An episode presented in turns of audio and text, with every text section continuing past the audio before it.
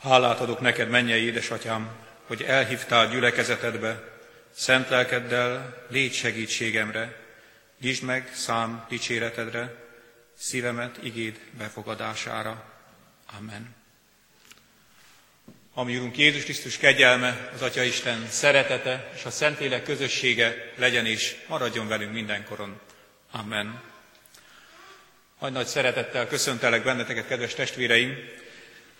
Énekeljük magasztalva a mi Urunkat, a nyolcadik Zsoltárunkat, az első versét fennállva, majd a második versét helyünkön ülve énekeljük a nyolcadik Zsoltárunknak.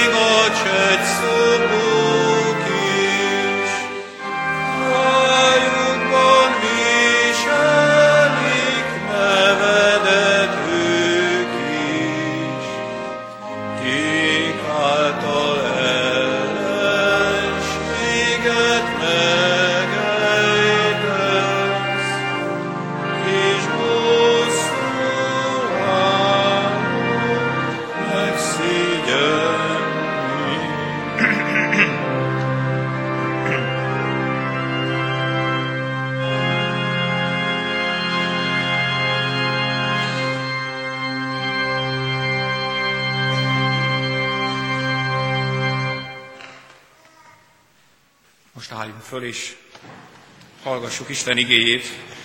Szeretném Jézus Krisztus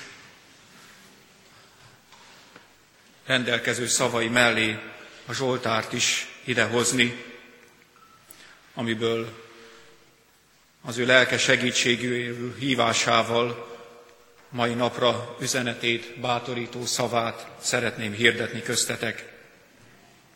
A 91. Zsoltár első hét versét olvasom, így szól. Aki a felséges rejtekében lakik, a mindenható árnyékában pihen, az ezt mondhatja az Úrnak. Oltalmam és várom, Istenem, akiben bízom, mert ő ment meg téged a madarász csapdájától, a pusztító dögvésztől, tollaival betakar téged, szárnyai alatt oltalmat találsz, pajzs és páncél az ő hűsége. Nem kell félned a rémségektől éjjel, sem a suhanó nyíltól nappal, sem a homályban lopózó dögvésztől, sem a délben pusztító ragálytól. Ha ezren esnek is el melletted, és tízezren jobbod felől, téged akkor sem ér el. Eddig Isten igéje. Foglaljunk helyet. Kedves testvéreim, a világos, harmatos mező közepén állt egy gyönyörű tölgyfa. Amúgy is nagyon szép volt, formás, minden ága szépen kifejlődve, de így magányosan, a rét közepén még inkább kiemel, kiemelkedett a szépsége, szépséges formája. És nem győztek csivitelni, csacsogni a kis madarak az ő szépségéről, és olyan hálásak voltak, hogy meg lehetett pihenni az ágain. Ám ez a tölgyfa a sok dicsérettől eltelve egyszer úgy döntött, hogy ezek az egyszerű, hétköznapi kis madárkák ne szálljanak rá az én gyönyörű ágaimra. És sorra másra hessegette el őket. Először csak a madarakat, aztán az árnya alatt megpihenő nyulakra is mérgesen rá recsent. Olyannyira, hogy amikor egy tavaszi esőn a gomba kibújt éppen az ő gyökerei mellett, akkor megemelte szerényen kalapját, és tudta nagyon jól, hogy innen gyorsan el kell mennie, mert nem zavarhatja meg ezt a fenséges, pompás, gyönyörű, szép, gyönyörű szép tölgyet. És egyszer csak a tölgy azt vette észre, hogy az állatok elkerülik. Először nagyon örült neki. Milyen jó, hogy nem zavarnak, nem korán reggel nem kell fölébrednem madár csicsergésre, meg hallgatnom itt a sok plegykát, meg hírt, amivel röpködnek ezek az kis állatok, meg szaladgálnak itt a fűben. De amikor egyszer egy féreg beköltözött a kérge alá, kedves gyerekek, talán nem is sejtitek, el se tudjátok képzelni, hogy milyen rossz lehet az, amikor, amikor szeretnék vakarózni, de nem, még vakarózni se tudok. Nagyon viszket, nagyon, nagyon oda kellene nyúlni, de nincs mivel. És így szenvedett napról napra, hétről hétre az a büszke, gyönyörű szép tölgyfa. Míg egyszer a kis cinke véletlenül, mert olyan kis butuska, meggondolatlan, fiatal, ma született, nem olyan régen bújt ki a tojásból, még tapasztalatlan madárka volt, fölreppent az ő ágára, és mivel a büszke tölgyfa annyira szenvedett, észre se vette a kis vendégét, aki meghallotta nyöszörgő, fájdalmas panaszát. És a kis cinke maga vidámságával, kedvességével, egy szót se szólva, már is röppent segítségért, Harkály doktorért. Ő jól tudta, hogy ki ennek a bajnak az orvosa. A piros fejű Harkály bácsi éppen nagy munkában volt, de azt mondta, hogy hamarosan befejezem, és már is röpülök. És mire kimondta, már el is kapta azt a pondrót, amit keresett. És elrepült. Két-három kopogás után megtalálta a baj forrását. Elkapta a férget, és Ham reggeliét gazdagítva lenyelte, megette. A büszke tölgyfa először szóhoz sem jutott, dadogott, kereste a szót, hogy hát, hát ho, ho, ho, hogy, hogy történt ez? Mi, mi, miért, miért csináltad? Mondja, szólt a kis cinke, aki meghallotta a nyöszörgésedet. Hát, hát, hát, hát ti nem haragszotok rám? Azt mi? Te haragudtál az egész világra. Ki haragudott itt közülünk? Senki nem haragudott rá. Te voltál vérges, te recsentettél, amikor közeledbe akartunk menni. Elszégyelte magát ez a tölgy. És attól kezdve örömmel is, nagy szeretettel várta mind az égből érkezőket, mind a mezei rétről, a nap heves fényétől az ő árnya, árnyékába menekülő kis állatokat mind-mind nagy szeretettel fogadta, és örült nekik. Kedves testvéreim, talán furcsájátok, hogy ilyen történettel, egy kis mesével kezdtem az ige hirdetésemet, de hál' Istennek sok, sokan vagyunk, kicsik és nagyok, és szeretném azt, hogyha mindannyian elgondolkodnánk Isten üzenetén, mindenki a maga szintjén. Mert én azt látom, a világot járva, hogy nagyon ismerős ez a tölgyfa állapot. Sokan vagyunk benne. Sokan állunk így a világban, egyedül, büszkén, magunktól eltelve, szépségünkkel, értékünkkel, gazdagon, és az élet megy, és úgy néz ki, hogy el is vagyunk egyedül.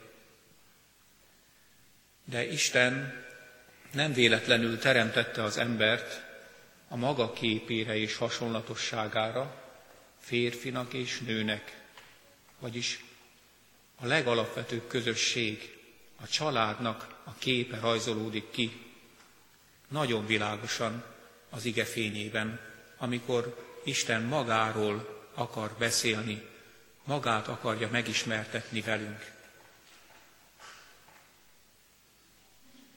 De valamiért a bűn közénk állt, Isten és ember közé, és elrontotta ezt az egységet, ezt a közösséget. És mi vagyunk, én vagyok a legfontosabb. Viccesen meséltem egyik őtöknek, másik ótoknak a felkészülés ideje alatt, ugye, hogy a, a páva meg a tyúk házasodni készül. Ugye? És amikor a varjú elé mennek, hogy adja össze őket, akkor a varjú félre hívja a pávát, és azt mondja, hogy Uram, ön olyan csodálatos nemes állat, nem tévedés ez véletlenül, hogy egy ilyen egyszerű házi tyúkot akar elvenni feleségül. Jól meggondolta ezt? És erre kihúzta magát peckesen a páva, és azt mondta, hogy Uram, ne sértsen meg, én és a feleségem őrülten szeretünk engem. Igen, nevetünk, de, de valljuk be őszintén, hogy nagyon sokszor ilyenek vagyunk, mi magunk is. Ilyen pávák a magunk helyén, azt gondoljuk, hogy mi tudjuk a legjobban, mi tudjuk megoldani a problémát, én, én vagyok a legokosabb, én vagyok a legügyesebb, mindenki más csak mögöttem jóval lemaradva tudja a dolgokat. Isten azonban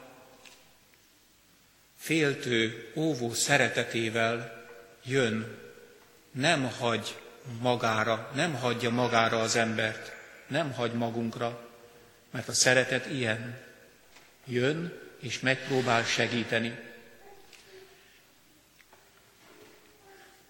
Olyan csodálatos a ma felolvasott ige, hogy aki a felséges rejtekében lakik, a mindenható árnyékában pihen, az mondhatja az Úrnak, oltalmam és várom, Istenem, akiben bízom.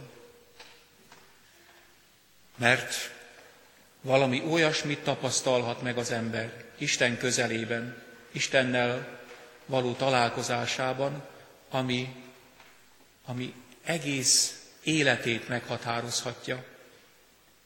Látását önmagáról és a többi emberről, hogy ki vagyok én, hogy valóban Isten csodálatos teremménye vagyok, és minden gyarlóságom, minden gyöngeségem, minden bűnöm ellenére is Istennek értékes vagyok. Szárnyával betakargat, és oltalmat ad nekem, pedig mást érdemelnék. Isten fiában, Jézus Krisztusban ezt a szeretetet mutatta meg. Odáig ment el, hogy megérdemelt büntetésünket magára vállalta. Ő halt meg helyetted, ő halt meg helyettem.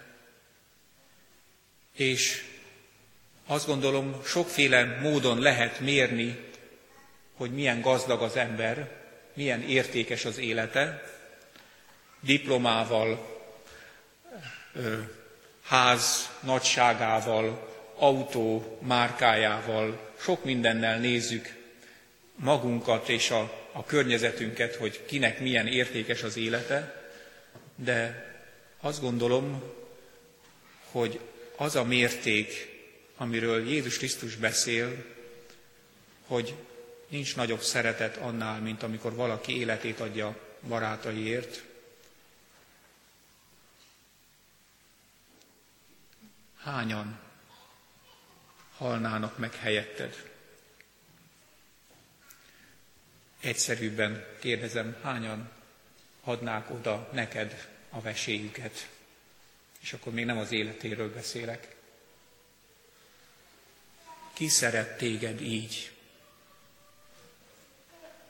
És nyilván gazdag vagy ha édesanyád, édesapád ilyen szeretettel szeret, mert ők tudnak ilyen önfeláldozó módon, ilyen életet, életüket is odaadó módon szeretni bennünket. De elmondhatjuk, és hitből tudjuk, hogy nekünk olyan Istenünk van, aki azt mondta, úgy szeretlek, hogy az életemet odaadom érted. Olyan fontos vagy nekem, olyan drága vagy nekem. Értitek, kedves testvéreim? Ezért olyan kedves az a történet, amit, amit gyerekeknek szoktam elmondani. Volt egy igazságos király, aki híres volt az igazságosságáról, Jelentették azonban a szolgái egy alkalommal, hogy a palotából sorra másra tűnnek el dolgok. Valaki lop. A király elrendelte, hogy akiről kiderül a tolvajlás, azt veszőzzék meg. És hamarosan elé is vezették a király elé a tolvajt. Ott volt az egész előkelőség az országnak, minden apraja, nagyja, úgymond. A trónteremben, amikor az édesanyját vezették elé tolvajként. És mindenki várta, csigázva, hogy mi lesz most az igazságos király, mit fog dönteni, hogyan fog dönteni ebben a helyzetben. És a király némi gondolkodás után azt mondta, ha ő volt a tolvaj, akkor megérdemli a büntetést. És kivezették a vesztőhelyre. Kiment, kitódult utána az egész nép. A király is. És amikor a hóhér készült a veszőjével az ütésre, akkor fölkiáltott a király, hogy várj! És levetette a ruháját, és fölment a vesztőhelyre, ráborult az édesanyja testére, a saját testével, védve, fedve őt, és azt mondta, hogy most már üthetsz. Hogy mese, hogy valóság. Kedves testvéreim, azt merem nektek mondani, hogy valóság. Jézus Krisztus fölét hajolt, fölém hajolt a kereszten, és őt érte Isten igazságos ütése. És most, amikor megkereszteljük ezeket a gyermekeket, most, amikor visszaemlékezünk, te meg én, a keretségünkre, akkor erre a szeretetre, erre a fölénk hajló szeretetre emlékezünk, és történik meg az, hogy az ő élete fölött is ott van Isten szövetségi hűsége. Amit hallottatok a parancs végén, hogy én veletek vagyok minden napon a világ végezetéig, az valóság, hogy az Úr azt akarja, hogy, hogy vele legyünk, és ő ezért velünk van. Akkor is, amikor büszke tölgyfaként állunk a világban, amikor azt gondoljuk, hogy nincs szükségünk senkire és semmire, mert én mindent meg tudok oldani. Elég erős vagyok, elég bölcs vagyok, elég hatalmam van, pénzem. Isten ott van a maga szeretetével, hűségével akkor is, amikor én hűtlen vagyok. Ő ment meg téged, ő ment meg engem a csapdától, és még azokat a nehéz helyzeteket is, amik, amiket az élet, amiket az én vagy mások bűnei teremtenek az életemben, azokat is úgy tudja fordítani a mi életünkbe, hogy arra abból épülünk, abból megerősödik a mi életünk, igazi értéket nyerve, igazi tartalmat nyerve. Ez a kerességnek a háttere. Ezért jön el fiában Jézus Krisztusban, mert ember ezt helyre nem hozhatja, kegyelemből van üdvösségetek, mondja Pálapostól, és ezt a hit, hitben kapjuk meg, és ebben a hitben kereszteljük meg gyermekeiteket, szemetek fényét, kincseiteket. De tudjátok és értsétek, hogy Istennek is drágaságai ők. Isten úgy szerette ezt a világot, úgy szerette őket, úgy szeretett téged és engem, hogy egyszülött fiát adta érte, hogy mindaz, aki benne hisz, el ne vesszen, hanem örök élete legyen. Amen. Kedves testvéreim, ebben a hitben valljuk meg a gyülekezet előtt a mi hitünket, a mi Istenbe vetett hitünket az apostoli hitvallás elmondásával. Álljunk föl valamennyien, és így mondjuk el, hiszek egy Istenben, mindenható atyában, mennek és fölnek teremtőjében, és Jézus Krisztusban, az ő egyszülött fiában, ami Urunkban, aki fogantatott Szentlélektől, született Szűz Máriától, szenvedett Poncius Pilátus alatt, megfeszítették, meghalt és eltemették, alászállt a poklokra, harmadnapon feltámadt a halottak közül, fölment a mennybe, ott ül a mindenható Atya Isten jobbján, onnan jön elítélni élőket és holtakat. Hiszek Szentlélekben, hiszem az egyetemes Anya Szent Egyházat, a szentek közösségét, a bűnök bocsánatát, a test feltámadását és az örök életet. Amen. Kedves szülők, keresztszülők, kedves család, hitetek megvallása után Isten és a gyülekezet előtt jelentsétek ki szándékotokat, és tegyetek fogadalmat, hogy gyermekeiteket a református egyház közösségében, hitben nevelitek. Feleljetek a következő kérdésekre. Akarjátok-e, hogy gyermekeitek a keresztség által az Atya, a Fiú és a Szentlélek Isten szövetségébe, a keresztény anya szent egyházba befogadtassanak.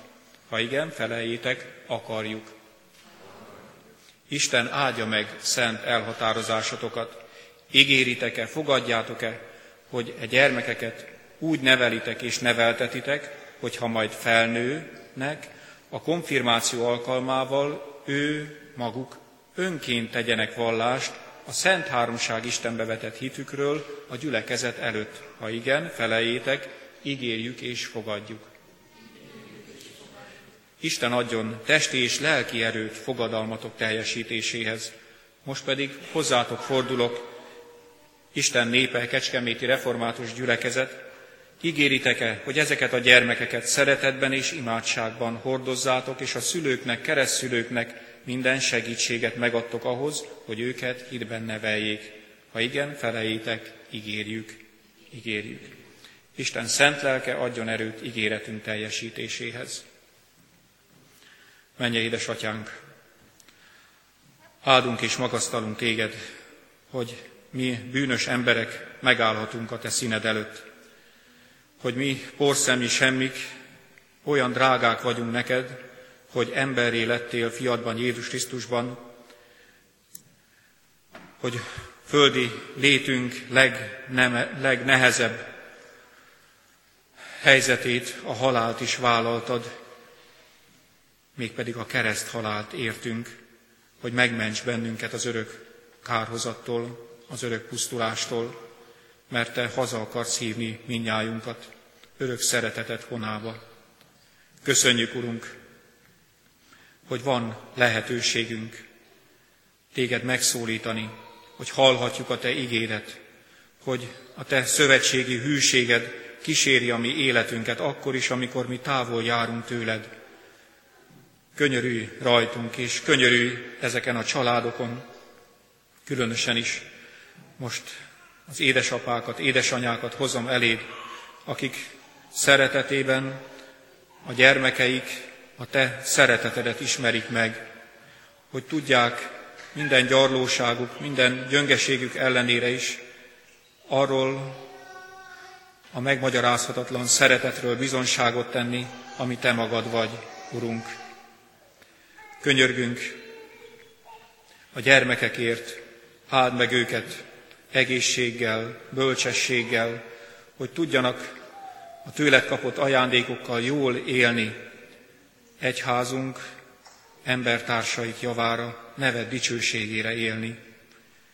Segíts ezt a világot, könyörgök benne magyar népünkért, nemzetünkért, áld meg e várost minden lakójával, hogy fölismerjük a Te vezetésedet életünkben, fölismerjük a Te jelenlétedet, halk, hívó szavadat, hogy engedelmeskedjünk, mert Te vezetsz el az igazi gazdagságra, Te mutatod meg az utat, mert Te magad vagy az út, az igazság és az élet. Könyörű így rajtunk, könyörű gyülekezetünkön, hogy tudjunk bizonyságot tenni nagy nevedről, irgalmadról, jóságodról ebben a világban. És könyörgünk, segíts minnyájunkat, hogy élő hitű, Krisztus Urunkat igazán követő, fele barátainkat tiszta szívből szerető közösség lehessünk. Segíts, hogy a matett fogadalmunkat teljesítve embertársainak is áldásul, és a Te szent neved dicsőségére éljünk. Amen. Most következik a keresztség. Kérlek benneteket, kedves testvéreim, hogy álljunk föl és imádkozzunk együtt, úgy, ahogy a mi Urunk Jézus Krisztus tanított bennünket imádkozni. Mi, Atyánk, aki a mennyekben vagy, szenteltessék meg a te neved, jöjjön el a te országod, legyen meg a te akaratod, amint a mennyben, úgy a földön is. Minden napi kenyerünket add meg nekünk ma, és bocsásd meg védkeinket, miképpen mi is megbocsátunk az ellenünk védkezőnknek, és ne vigy minket kísértésbe, de szabadíts meg a gonosztól, mert Tiéd az ország, a hatalom és a dicsőség mindörökké. Amen. Az adakozást ajánlom minnyájunk figyelmébe, megemlékezvén arról, hogy a mi Urunk gazdag lévén szegény élet, mi érettünk, hogy az ő szegénysége által mi meggazdagodjunk. Fogadjuk Isten áldását, és Isten békessége, mely minden értelmet fölülhalad, megőrzi szívünket és gondolatainkat a Krisztus Jézusban, ami Urunkban. Amen. Zárjuk Isten tiszteleti alkalmunkat a 167. dicséretünk éneklésével, mind valamennyi versét énekeljük el a 167. dicséretünknek.